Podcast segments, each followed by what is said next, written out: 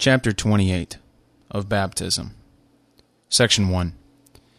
Baptism is a sacrament of the New Testament ordained by Jesus Christ not only for the solemn admission of the party baptized into the visible church, but also to be unto him a sign and seal of the covenant of grace, of his ingrafting into Christ, of regeneration, of remission of sins, and of his giving up unto God, through Jesus Christ, to walk in newness of life which sacrament is, by Christ's own appointment, to be continued in his church until the end of the world. Section 2.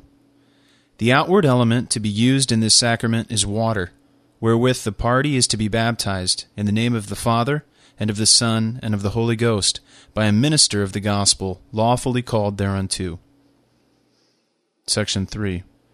Dipping of the person into the water is not necessary but baptism is rightly administered by pouring or sprinkling water upon the person. Section 4. Not only those that do actually profess faith in obedience unto Christ, but also the infants of one or both believing parents are to be baptized.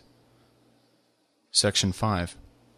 Although it be a great sin to condemn or neglect this ordinance, yet grace and salvation are not so inseparably annexed unto it as that no person can be regenerated or saved without it, or that all that are baptized are undoubtedly regenerated. Section 6.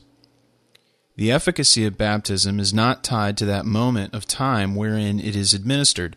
Yet, notwithstanding, by the right use of this ordinance, the grace promised is not only offered, but really exhibited and conferred by the Holy Ghost to such, whether of age or infants, as that grace belongeth unto, according to the counsel of God's own will in his appointed time. Section 7.